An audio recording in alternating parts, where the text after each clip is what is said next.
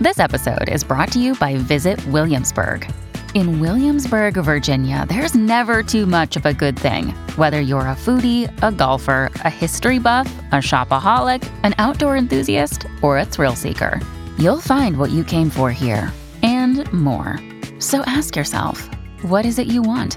Discover Williamsburg and plan your trip at visitwilliamsburg.com. I'm not adverse to the idea of BDSM, but I'm really into avocado salad. Well, hello and welcome to another episode of But Why. This week I am talking to two lovely people about BDSM. And to be frank, this is way out of my comfort zone. I'm trying to think if I've ever done a podcast about sex before. I have. Did a uh, episode of Honestly about sex. And in fact, when I've been on stage with the Scummy Mummies a couple of times at, at various um, gigs. They've ended up asking me questions about sex. And to be clear, I'm very comfortable about talking about sex with my good friends, but I find talking about it publicly a little bit awkward. And so I guess it's important for me to do episodes like this because it's practicing what I preach. It is leaning into tricky subjects. Why was I worried?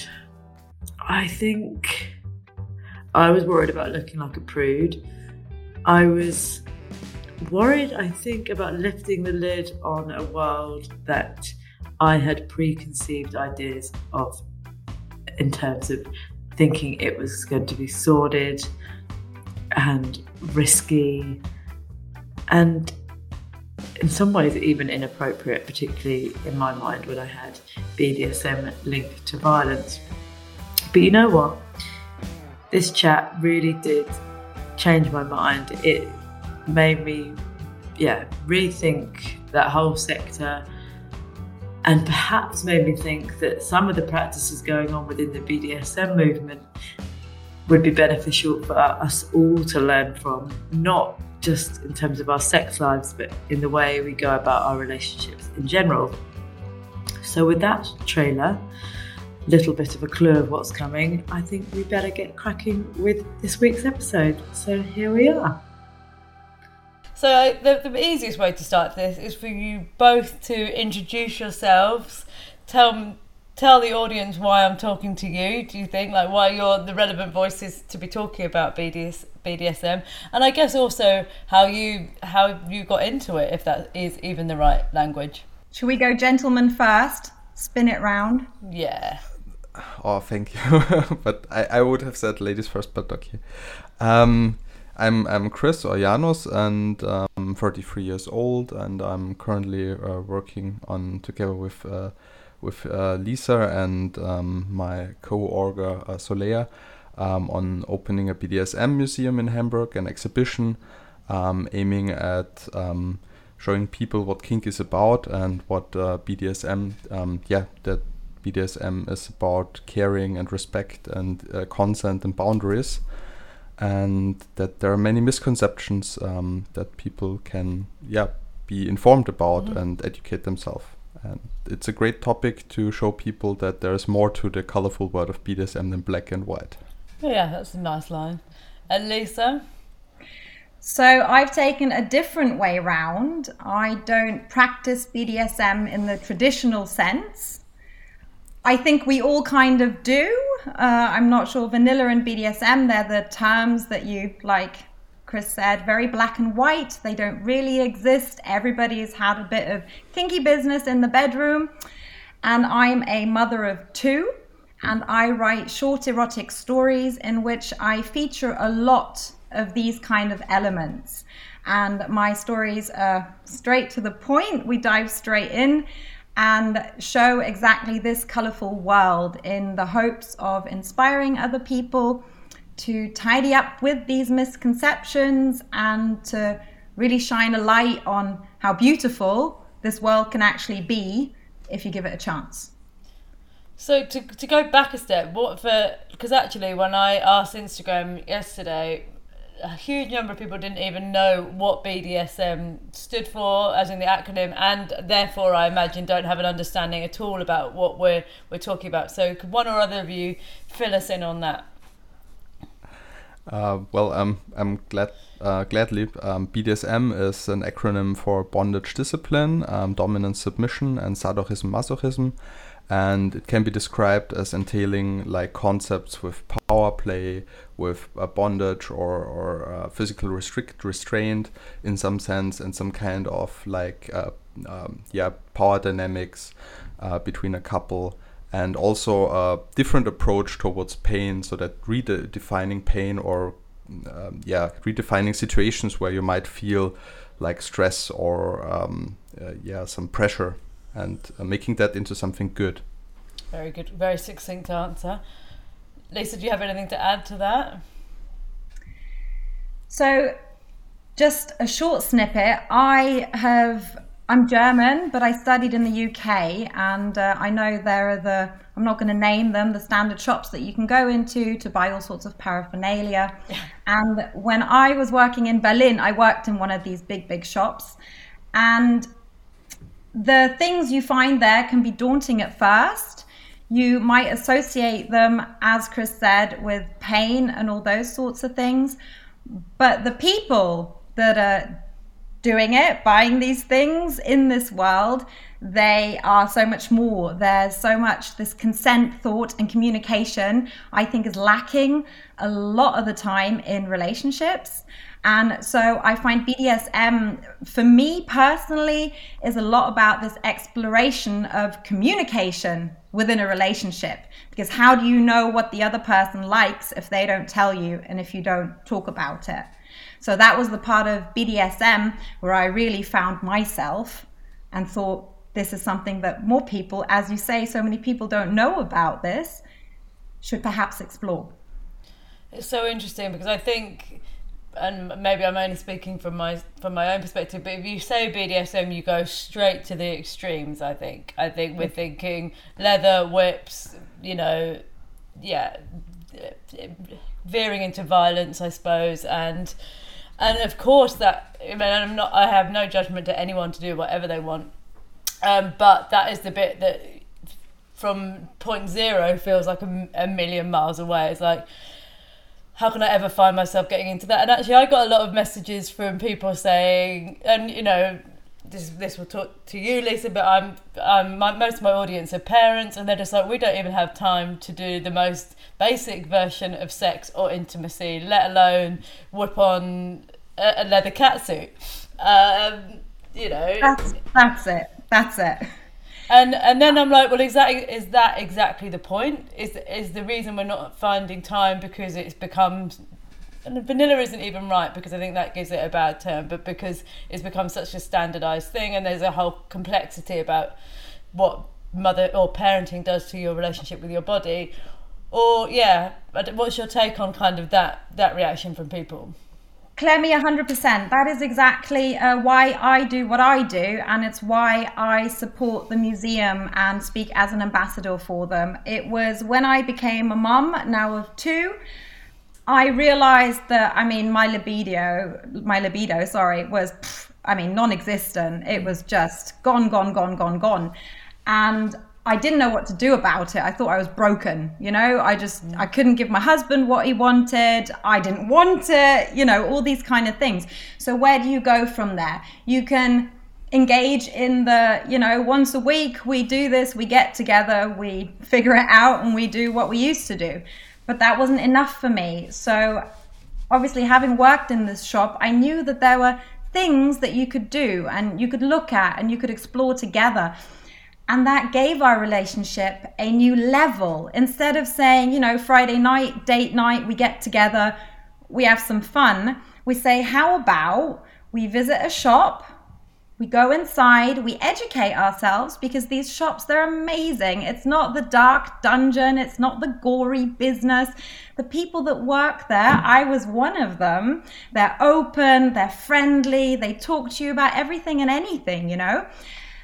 And so maybe you'll buy a crop, a toy, handcuffs, you know, pop culture has given us certain films. I'm not going to mention them. I'm sure everybody will think of the one film that comes to mind. Mm-hmm. Whereas that was great, you know, they finally brought onto a screen things that people were doing behind closed doors. So people started talking about it. That was great. There's more, and uh, there's more about this consent and communication aspect that's important within scenes like that. But as a mum, I found myself texting my husband saying, I found this one thing. Do you fancy trying it? And suddenly, out of a typical Friday night where you maybe order takeaway and have a play and that's you done for the week, we started exploring new things. And, you know, it's not that. It's not those dark dungeons. It's not all black and whips and chains it's an exploration. And I think I've used that word probably about 20 times right now mm-hmm. but that's exactly what it offers you and it also it offers you a platform with other people to talk about these things mm-hmm. which is sometimes taboo and scary and you know but it's your pleasure so why shouldn't you be able to talk about it? Mm-hmm. Would you say that your your your sex life veered into that space pre kids? So was it a case of revisiting, or is, is this a whole new chapter? Because again, I can only speak on behalf of a lot of the conversations with mums I have. You know, you it's it is very difficult to switch from yeah the two parents trying to get kids in the bath bath and like arguing over the shopping list to to this thing. And I, I mean I, I, guess the bit that makes it difficult is also the bit that makes it appealing. I've been this is to both of you I've been talking a lot actually about whether I wonder for women particularly we are increasingly showing up in more masculinized versions of ourselves you know the, the strong em- empowered women narrative which of course I couldn't be more on board with but the the challenging part of that is you are we've got, I've got a lot of uh, female friends who feel like they have to they are spinning plates and in control of everything like holding their whole family's lives together. And the messages I was receiving yesterday is that this this world is appealing and that being dominated is appealing because it's an opportunity to to drop the balls from that. And then I'm like oh is that leaning into a, a more traditional archetypal feminine role? And that's very interesting. Chris i think um, you can speak a lot out of personal experience. I think that is very much the thought of freedom. I don't think there's a feminist thought. I we switch my husband and I. Sometimes I'm dominant, sometimes he's dominant. He enjoys it just as much as I enjoy it. Mm-hmm. But Chris, I think you can say a lot more about the sort of release and freedom aspect of that. Yeah, exactly. I think when I mean it's not about BDSM is not so much I think about the practice, but more about reflecting on your desires and how to find a positive way to act on them mm-hmm. together with your partner and um, talking with your partner about your desires and how to find ways to to try out things that you that you feel drawn towards to. And if you if you have a stressful life and you don't have the, the room for for romance or for feelings um, then it's okay. Then you don't need to to fill in something just uh, to to do something amazing or great. Um, mm-hmm. you need to do it when you feel like it and are open to it i feel.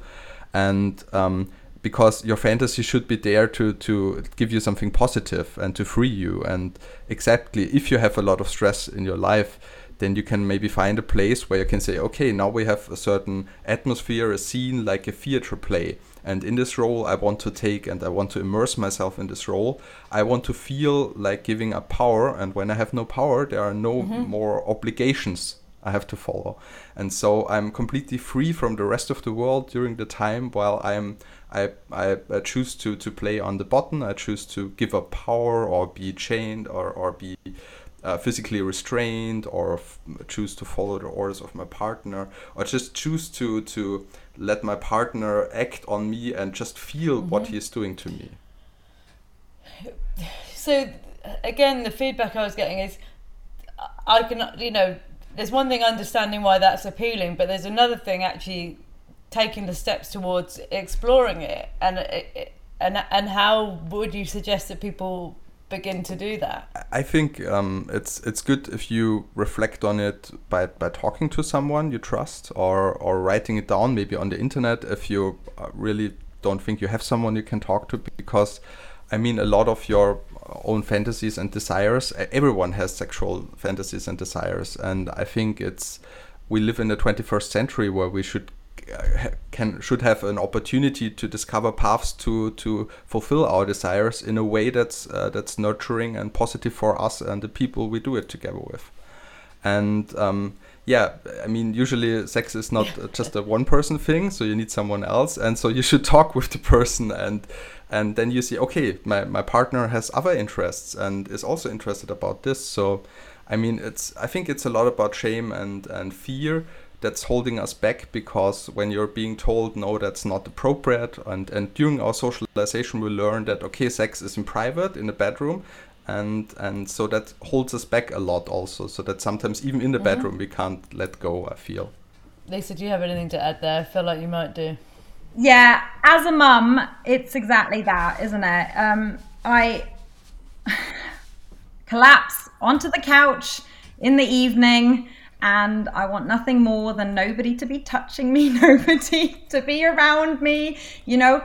But the problem is that that's exactly that space that needs to be filled, and relationships are hard work. They really are. Uh, on top, if you've got kids, it's even more hard work, especially as a mum. You are. You're pulling all the strings most of the time. So it's difficult. Um, I can only say the last year obviously has taken a massive toll. So I I've had the kids at home for over half a year now, uh, and I I don't want anybody touching me mm-hmm. most of the time. The problem is, you know, if you don't work on a relationship, nothing will happen.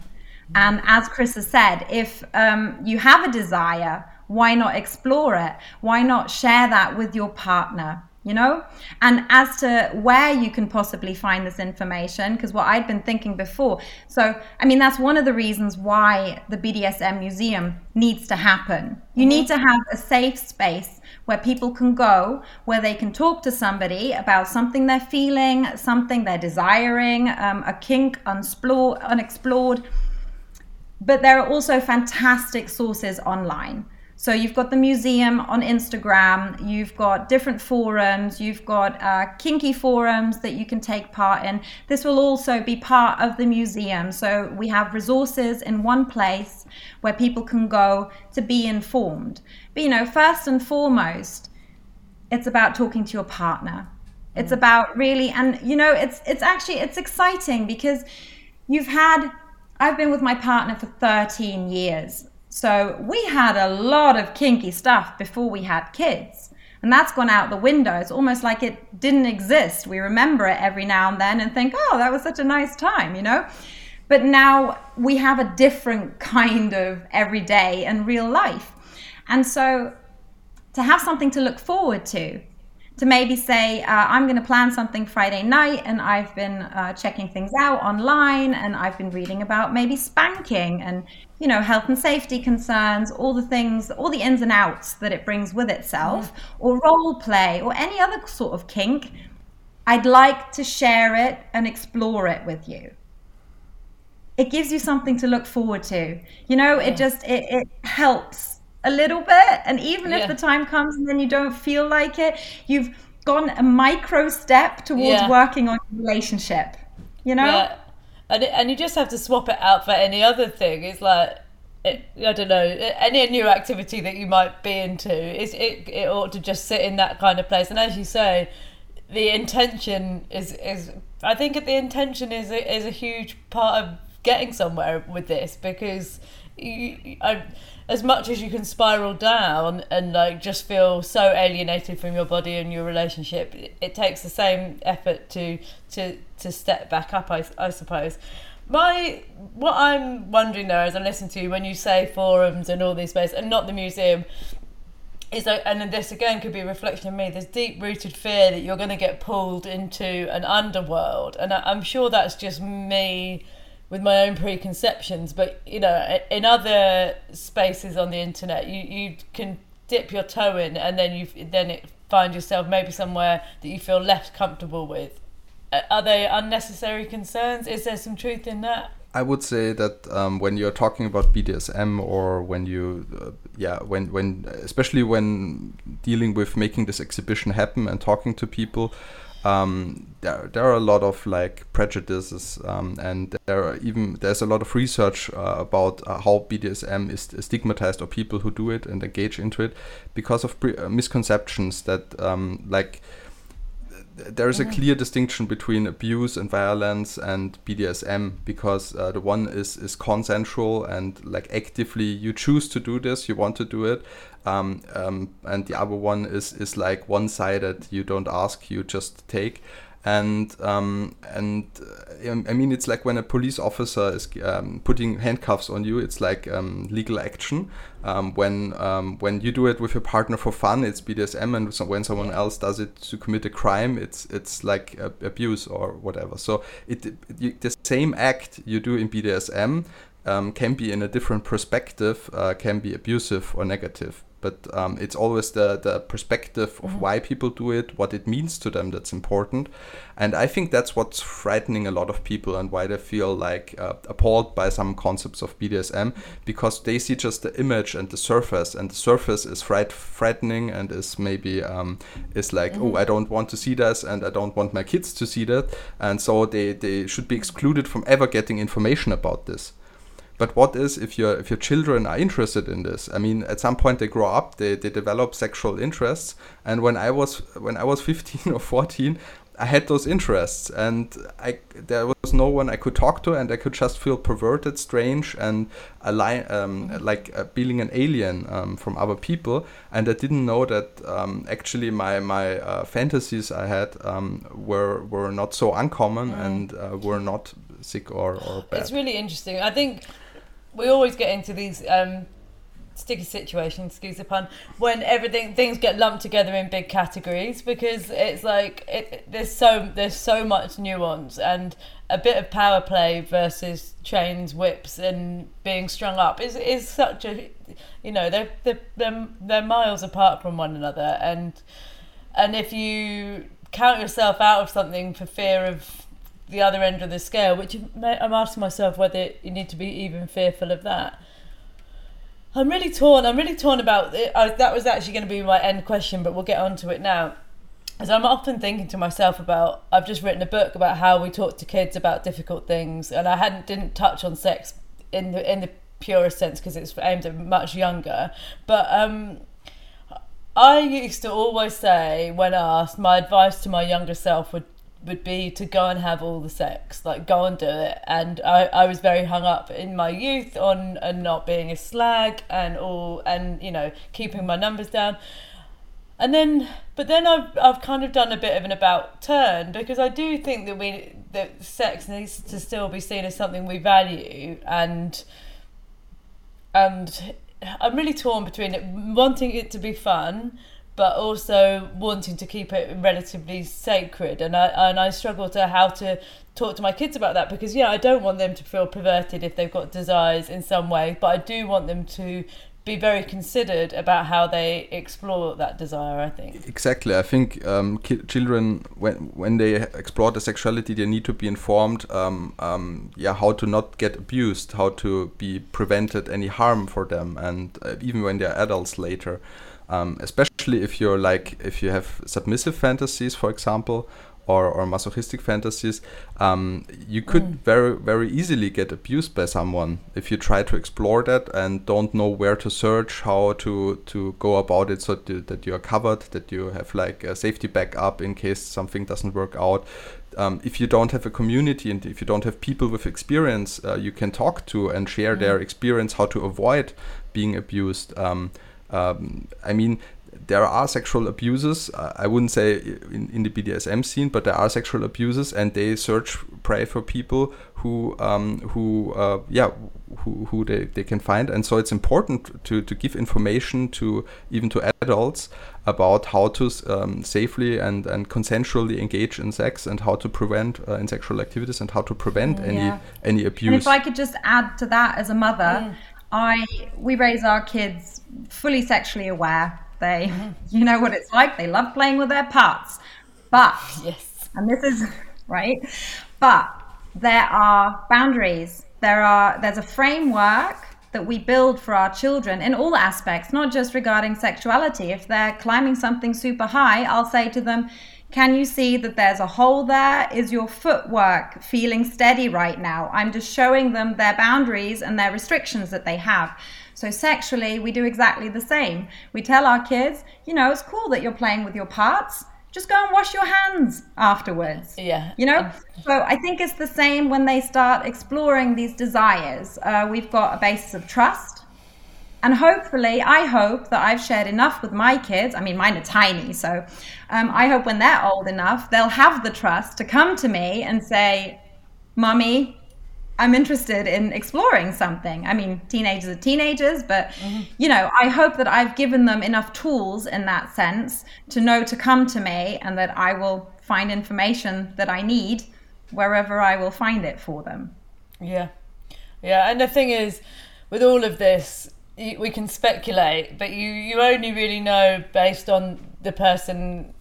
You know, when I was trying to write the book and get these concise answers, actually it's the opposite. There is no concise answers. There's no kind of this is how you talk to your kid about sex. There are things that you might want to try and hit home on, but it comes down to the individual. I already know now like that my kids will probably explore these worlds a bit differently and, and how I would frame, you know, whether one's more risk averse and one's more yeah, foolhardy, for example, you would perhaps I'd probably perhaps frame the conversation slightly differently. But it is it is interesting, isn't it? Like on the one hand, I, I would love to campaign for sexual liberation for everybody, but yeah, there's a part of me that's cautious that, that you end up in a guilt spiral for the other side of it, where these people saying, "Yeah, I feel bad because I just really like again vanilla sex. It's like well that that's also just as valid, isn't it? I mean, it's not a competition, and um, it's it's important to to yeah if if if it's it's important to just go after uh, yeah find find positive ways to to fulfill your uh, fantasies and desires and not like try to do it all or or uh, appeal to someone that's else and their interests. So I think it's um, a lot of self um, like sexual discover self sexual discovery and self um, um, uh, determination that you you yourself determine your own sexual like um, path towards your life what you want to do. And uh, yeah you shouldn't feel any any what pressured um, it, it should always be liberating. So even if yeah. even if there's like power play it's i mean it's dynamics it's a play it's like you choose you want to and it's you act you actively see, uh, seek and and want to engage with it and when something feels uncomfortable um, you you uh, communicate about it and stop it when it reaches a point where you don't want to go on and I, mean, I think that's important to teach people mm-hmm. and to, to educate people um, where to draw draw boundaries, uh, where, how to express your own needs and, and feelings while you engage in such things. Especially in the in social media, doing things because everyone else is doing it in any walk of life is exactly the wrong reasons. The the the importance of autonomy and and actually learning to do stuff that feels great for you in your body and your in your mind is something that I do feel like we're tuning out of a bit, which is why I guess this the space for this is so important. How do I feel? Do I like this? How do I communicate? You know, that's that's really not about sex, is it? That's about how you go about in the world. Like, does this work for me? And if not, what do I do about it? Exactly, and we want to portray in the museum people um, who do BDSM, why they do it, what it means to them, and um, so that to show that it's not about practices, it's about people and what certain things mean to people, and uh, what it gives them, and what experiences they have made um, with it, and maybe also also what people mm. well, what yeah and I explore it from exactly the what, other what side happened. from the point of view of as a mum. So in thinking about these scenes, you think everything's all glossy and shiny, and everybody's yeah. got the perfect body, and they're in their tight little clothes, and I don't. Yeah, my short erotic stories, they have everything from the new mum with leaky boobs to, uh, you know, spontaneous taboo situations that you consent to. So I think BDSM is one step closer to sexual liberation mm. than everybody else actually is. Yeah, I think I, I can understand that. And it's so true. Like, I love, the, yeah, the stuff you write. For that reason, it's not like leaky boobs and, yeah, whatever. Love handles aren't in opposition to sexy. They are, they're just a different version of it. You know, if we get into, yeah. And that, I think that could be a lot of where the problem lies. You think that I don't look like that. we don't look like that. Therefore, I can't have access to that version of pleasure. And it's just like, yeah, this it couldn't be further from the truth. I mean, everybody in any in anybody has yeah the right to feel good, I guess. And now for a quick advert for my book, But Why How to Answer Tricky Questions from Kids and Have an Honest Conversation with Yourself while you're at it. In there, I cover relationships, a bit of sex, complex feelings, um, friendships. It's all in there. And as this episode goes live, I can very excitingly say that the book is out in a week's time. And if anyone out there has worked in publishing or had a book or know anything about this industry, you'll know that pre orders make a huge difference. So if you are thinking about pre ordering But Why, I would be so grateful if you did that right now. I will put the link in the show notes to the book or it's in my bio on Instagram. So, yeah, thanks in advance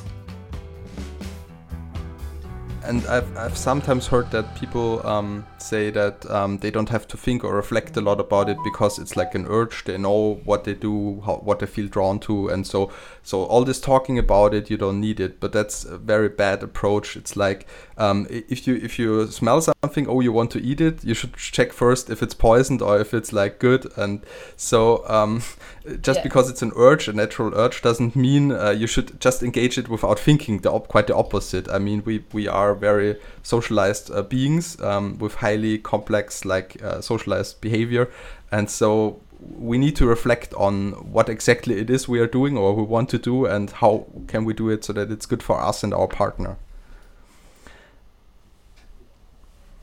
Mm, that's it, yeah. Because it's again like consent can sound very unsexy, can't it? But it's like that is that is exactly that's about making people feel safe, and you know that there is of course, in BDSM, you're like challenging that urge, but the the foundations of it, from what I understand, are a complete trust and safety, and then you can ladder it in the danger. It's the same as anything dangerous. You learn the basics. You wouldn't just go and ski down something that's that's likely to kill you with no technique. You have to exactly. you have to I mean, in the in, the, um, in the museum, we also show a part of the cultural history, and if you move back in time, like with where the term sadism and masochism uh, comes from, um, it comes from a time where the the concept of how to engage sexually was very much not so much thinking about consents and thinking about your partner. So, for example, um, sexual liberation ideas that um, were, were, at the times of the French Revolution, like a Marquis de Sade, from which the term sadism originates, um, is maybe not the best um, example of, of consensual engaging in, in, in sex. Um, and so it's it's like you see that people, I mean, even even in normal sex sexual relationships, we become more aware of how to consensually engage in, in our intercourse and that has developed. And so when you look back in history, um, yeah, the examples you find are are um, very mixed, and it's um, there are some examples where you see that people um, try very hard to to consensually um, get it to it, but then, then you have in the 70s uh, a formation of like organizations and groups who talk about it, and and once you once you're not alone and and you just don't act out alone without information you can actually start to like um, yeah see the importance uh, or, or of, of consents and see see how um, um, uh, become aware that uh, that if you want to to go after your sexual impulses uh, uh, in a in a positive way, um, it needs to be safe, sane, and consensual. Mm. Lisa, do you have anything to add to that? I feel like you do. I always have something to add to everything. I yeah, it's great. It's great. um, well, so I did. It's not along the lines of consent, but what Chris just mentioned about sort of having a safe space. I did gender studies at university, and I feel like society likes putting people in drawers to feel safe. So you give something a name, you have nothing to do with it, and now you feel safe. But now we're becoming more aware of how you can't black and white. Everything fades into another, you know? There's gray zones of everything. I like this, but I also like this, and I am this, but I am also this. Why are gender mm-hmm. pronouns having such a revolution? Why are we saying Pride Month? Why are we. Because people have different roles, they have different parts of their personality. Mm-hmm. And if you give them a safe space, not a drawer, something very open, where they can explore that, where they can talk to people who have similar tastes, similar styles, similar thoughts on what their life should be like, then those people can unfold. You know, with BDSM, you're not saying, do you want to practice BDSM? Let's book ourselves a dungeon. I'll chain you. I'll whip you. I'll stick something up your beep and we'll have a great time. That's not what you're saying. You know, you're saying, let's dip our toes in the very shallow end, talk to people who engage in this, and see if there's something in there that sparks a fire in one of my roles. Maybe there's a kink you've not explored yet, Clemmie, you know? There's something yeah, slumbering inside you that is yet to be discovered, you know? I've been laughing a lot about wiki feet, and I'm not. Anyone can like what they like, but it's like, I mean, I draw a line at feet. I can't. I can't get on. Can't get on board with that. No, no, I am out on feet as well. Children's feet, maybe, but yeah. Yeah. yeah, but yeah, and again, each to their own. But it's just like that. That has the opposite impact on me. Um, I'm also wondering what, like, where the role of shame is here, because you know, my earlier questions about being dragged into the underbelly of the internet. The problem is if you if you ever add shame to any equation, it actually pushes people generally into the, the worst part because if you can have the conversation safely and yeah in a way that feels supported then you're less likely to stray to do it in in bizarre places right i feel that shame is like uh, as an as an as an emotion um, is like rooted in the in the in the concept that you lose social um, that you lose social value that you lose social standing. And that's was very lethal in the past for us human beings because we were very much dependent on being in a group and having social recognition.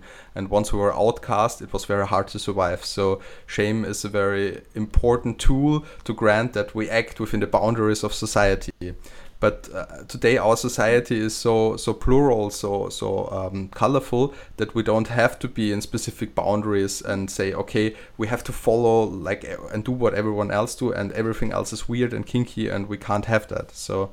Um, I feel a lot of this like uh, behavior is still rooted in our like uh, yeah basic need for recognition. Um, so it's very hard to let go and and say okay I'm really interested in that, but it's not appropriate. So I'd rather feel ashamed. It's not a choice you make, but it's like a learned behavior. Mm.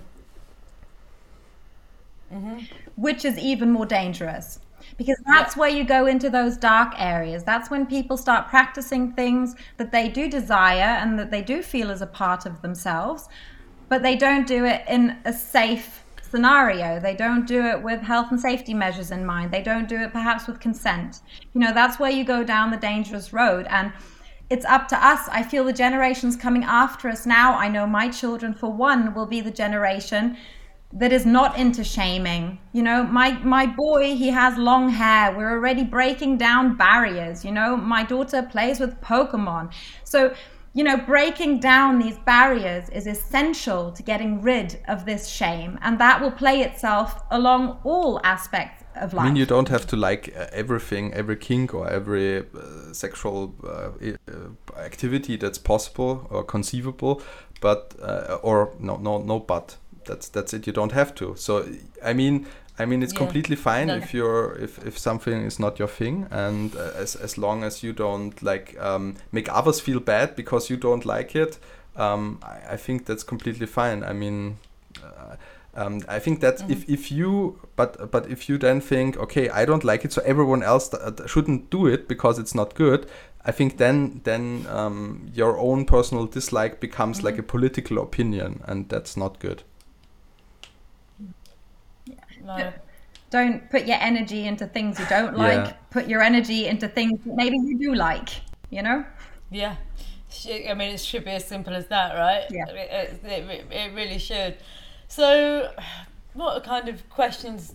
Well, I kind of want to know how how this this world has enhanced your life. I'm kind of a bit intrigued with the people that you've met because I get I imagine when you get into a scene, you begin to meet other people. Is it a case of it's everybody you least, or it's everybody and anybody. It's like uh, yeah. Uh, they're kind of broad questions, but I just want to lo- know a little bit more about how this shows up in your lives. I, I, I think it very much depends on what kind of like groups you you uh, you be and and uh, where you uh, yeah what kind of bubble you are in because on social media there is also kinky communities.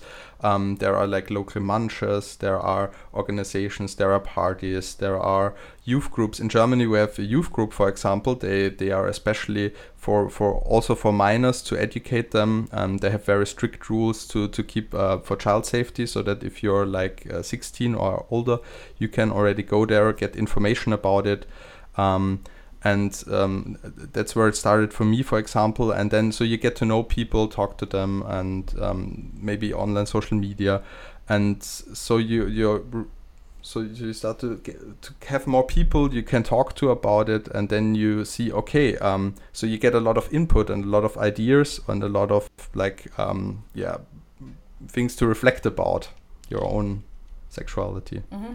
and it's it's uh, but to some degree it depends on who you want to to face because um, yeah, I myself I've mm-hmm. been mostly in the in the hetero um, like there is even a hetero BDSM scene and uh, and a queer BDSM scene and okay. a, a gay BDSM scene so there are like subcultures and subgroups and they are quite uh, quite different and sometimes they come together sometimes not so it's it really depends where you go what with what approach you go to to events and yeah, yeah which people you talk to there. Do you, would you describe it as being a very crucial part of your life now? Uh, for me, yes. And like your identity. Um, well, it has been a part of my sexual identity ever since I'd explored my sexuality. So it's mm-hmm. definitely, um, it feels like to, to me it feels more like just a hobby or or or, or just uh, yeah have every once a month have some have some fun which is a little bit kinky but to me it feels like it's important for my sexuality to live it out mm.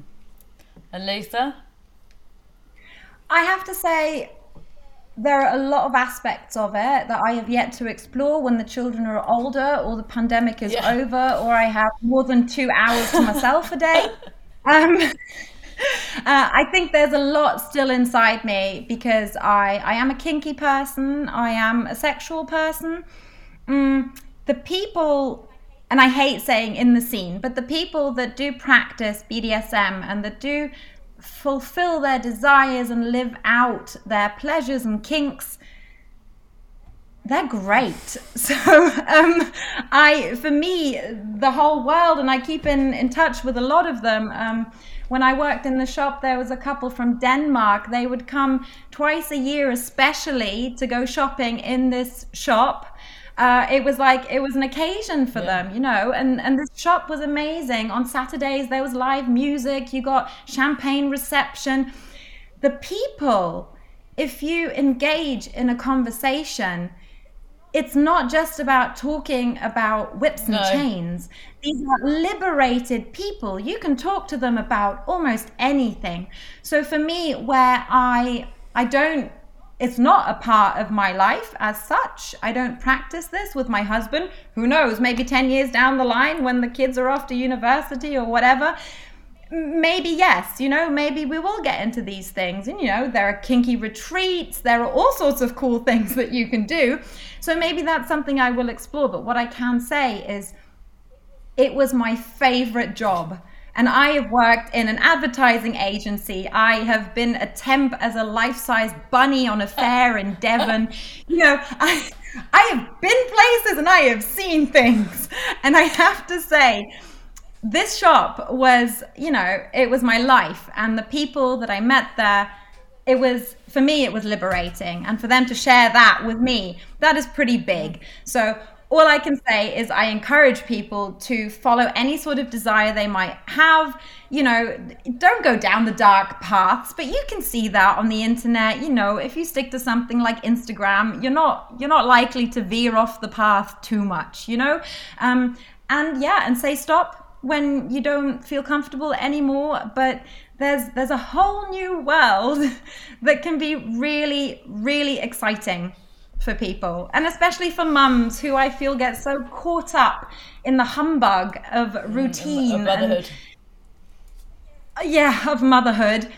And for for a partner, I know for my husband, what I do is extremely difficult because I'm constantly doing sexy things, and and then in the evening he's like, "Hi, Lisa," and I'm like, "Leave me alone. I have been semi-naked most of today, and I don't want to do anything." but it is, you know, it's it's an olive branch. It's finding a new way to communicate in a relationship, and you know, anything that helps move you towards that, in my opinion, is a great thing. So Yeah, of course.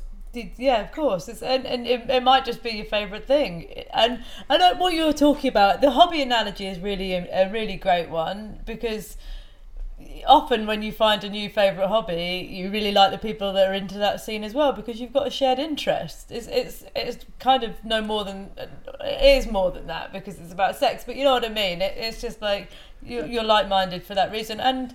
And just being able to connect with other humans based on things that, that give you joy again, like any other hobby, whether that's craft, sport, sex, music, sport, you know, it's just it's just connection, isn't it?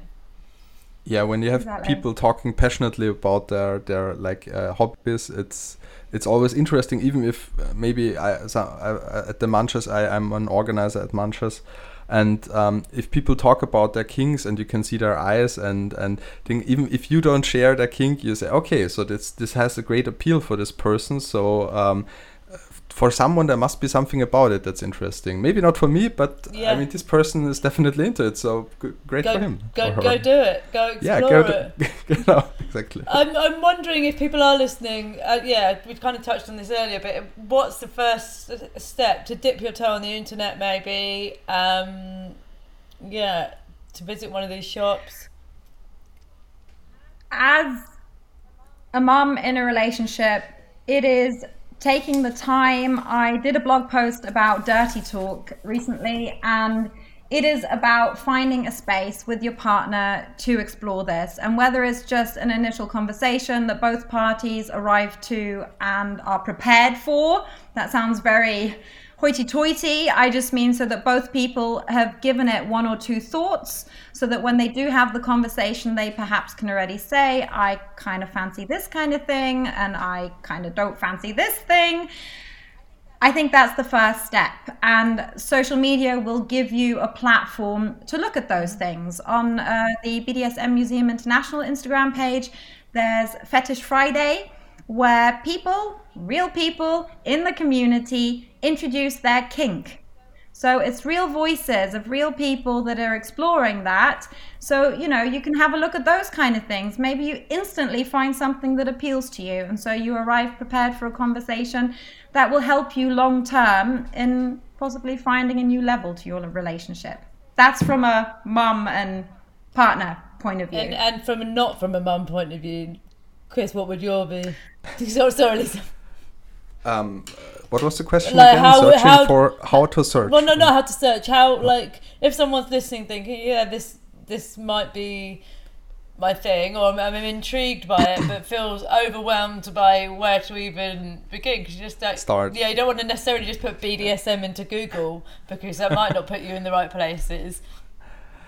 Well you've got to start somewhere. So yeah, maybe yes start with with bdsm in google but maybe then some other phrases like um, forum and like search for a place. I mean i, I don't want to give specific recommendations um, but um, I mean, uh, that that's also the problem we want to tackle with the museum. That uh, BDSM is often so commercialized and is often so like, um, yeah, it's it's, uh, and and so we want to to uh, claim the space. I mean, there are organizations in Germany where you can, uh, which which do great work advancing like um, awareness of of um, about kink and consents and. Um, but if you search on it, I, I would start at the internet um, because in a newspaper or somewhere locally you don't see like a place Yeah. where you know okay I can go there and talk Pop in the pub with some stranger about uh, about about BDSM. I mean that can work out quite quite uh, surprisingly well.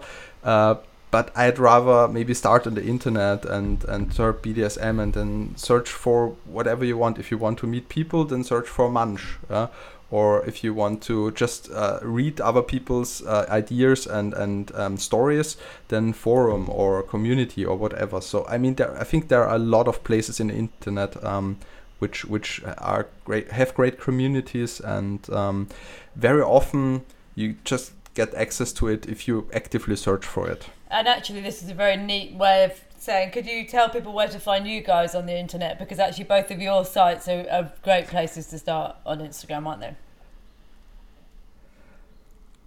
I would give no recommendations. No, but your what's your your museum? Uh, what's the museum? What's your Instagram handle? Ah, it's uh, b.d.s.m.museum There you go. uh, dot international, th- the English account on on Instagram. And Lisa, what's yours? I'm please pinch me hard. Yeah, she's actually written for. I'm gonna when I post this this podcast, I'll also share your post that you wrote for Mother of All Lists, and then like to do a complete U-turn away from um, kinks and BDSM. There's two questions I like to ask everyone before we finish. So this podcast is inspired by two things. First of all, my favourite trait in people, or one of my favourite traits, is honesty. What are your best trait? What's your best trait about yourself, and what do you most admire in other people? My first, uh, can I have two? You can have you can have as many as you like. Perseverance and resilience. Oh, good ones. Um, and in other people, I value forgiveness. Oh, you put you Yeah. smashed it there. Ooh. Um, no no pressure for you, Chris, but lots of pressure. Uh, with other people, I value very much uh, a heart, a big heart, um, Okay. like lots of love and um, and understanding and listening um, capabilities. And I personally think one of my qualities is that uh, when when there is like a fire on the roof, then I, I really get going. really. Well, wonder what the trans. Have you got? Is there? Uh, what's the word for that? I wonder. Not, not not bravery, as in you're it's it's like in, in the face of imminent danger, I uh, uh, or, You're or if, if if there's a challenge, I I jump to it. You're So I'm- I'm- courageous, courageous or brave. That's a good one. Good answers, everybody. Well done. And then um, the second bit is my a- absolute love of a, a massive chat. And I always say, like, my ideal place for a chat is about like six people, long lunch. I love my children, but I'd like them not to be there in this situation. Some sun, nice food, and and nowhere to be. Describe to me your like ideal situation for a big chat. Um, I'm going to have to go with a picnic on the beach. Also, without children, as much as I love them, uh, and probably four people, if if I'm to put a number to it, because Go for it. in large groups, I I sometimes go speechless, which you wouldn't think of me, but I can. Yeah. um, and you've got picnic food there. Any? Do you want to be specific about the picnic food? I love it when everybody brings what they love because I love and it fits perfectly into the topic. I love trying new stuff. Yeah, that's a good answer. And Chris, what about you? Well, it's it's very hot outside, so I can just think of going uh, hiking into the into the forest, so that it's a little bit more chilly. It, it's it's really extremely hot at the moment, and um, bringing yeah some some cold uh, salads and and uh, there's a great avocado salad I really, really love. It's a Venezuelan uh, national dish, I think, and uh, I've just been on my Oh, first hiking weekend last weekend. Oh my word! I mean, forget BDSM. Hiking, you you still feel your legs. yeah, but I just couldn't believe how amazing the whole thing was. I went to the Lake District, which is an, a bit, an area of England I've never been, which is absolutely stunning. But the same thing, we had biscuits, we had some boiled eggs, we had, you know, we sat and we, we you know, talked in the not so hard bits. Oh, I mean, I think that might, yeah, it might be my new favourite place for a chat because there's something about walking with someone. yeah. You you communicate in a bit of a different way, don't you? Yeah. Yeah, it's uh, it's really interesting the conversations Yeah. while hiking. Yeah, I mean, um, yeah, yeah. So I'm definitely into hiking. I, I, I, um, I'm not adverse to the idea of BDSM, but I'm really into avocado salad and, and, a hike. I, I can understand that. Match made in heaven. so one step at a time, one step at a time, literally. Well, thank you guys. It's been it's been really really educational and has really really got me thinking, which is exactly the point of these um, conversations coming in with one idea and and leaving with a whole yeah a whole new set of ideas so thank you for being so open and yeah having a, a really important conversation i think can I say one thing just Yes. at the end? Because of the question, uh, where can you go to talk to people if you are, after this podcast, experiencing a desire, a kink, or something? Us!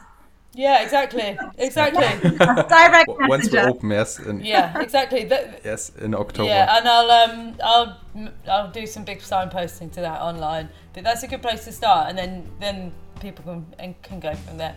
Brilliant, thank you so much. And my Mac battery you. is on eight percent, so that's like Perfect. it's quite good to keep me up, keep my eyes on the on the prize, and see when we're like, yeah, she actually kept the time for once. Thank oh you, I loved it. I absolutely loved it. Oh my word, I am still laughing about that avocado comment. You know, I did my best to sound really open minded for this whole episode and then just really finished it by sounding like such a loser. But this is it. You can be into hiking, you can be, be into avocados, and you can also explore this really interesting world of BDSM. I thought that um, Lisa and Chris were really, really excellent guests and yeah, our conversation really got me thinking and made me realise that there really is quite a lot that I don't know about. Even as I wiggle towards 40, I'm learning a lot, and I hope you are too. So, yeah, please do share this episode amongst your friends, tell people about the podcast, and tune in next week when I will be talking to Vex King about self healing. In the meantime, have a lovely day. Thanks very much.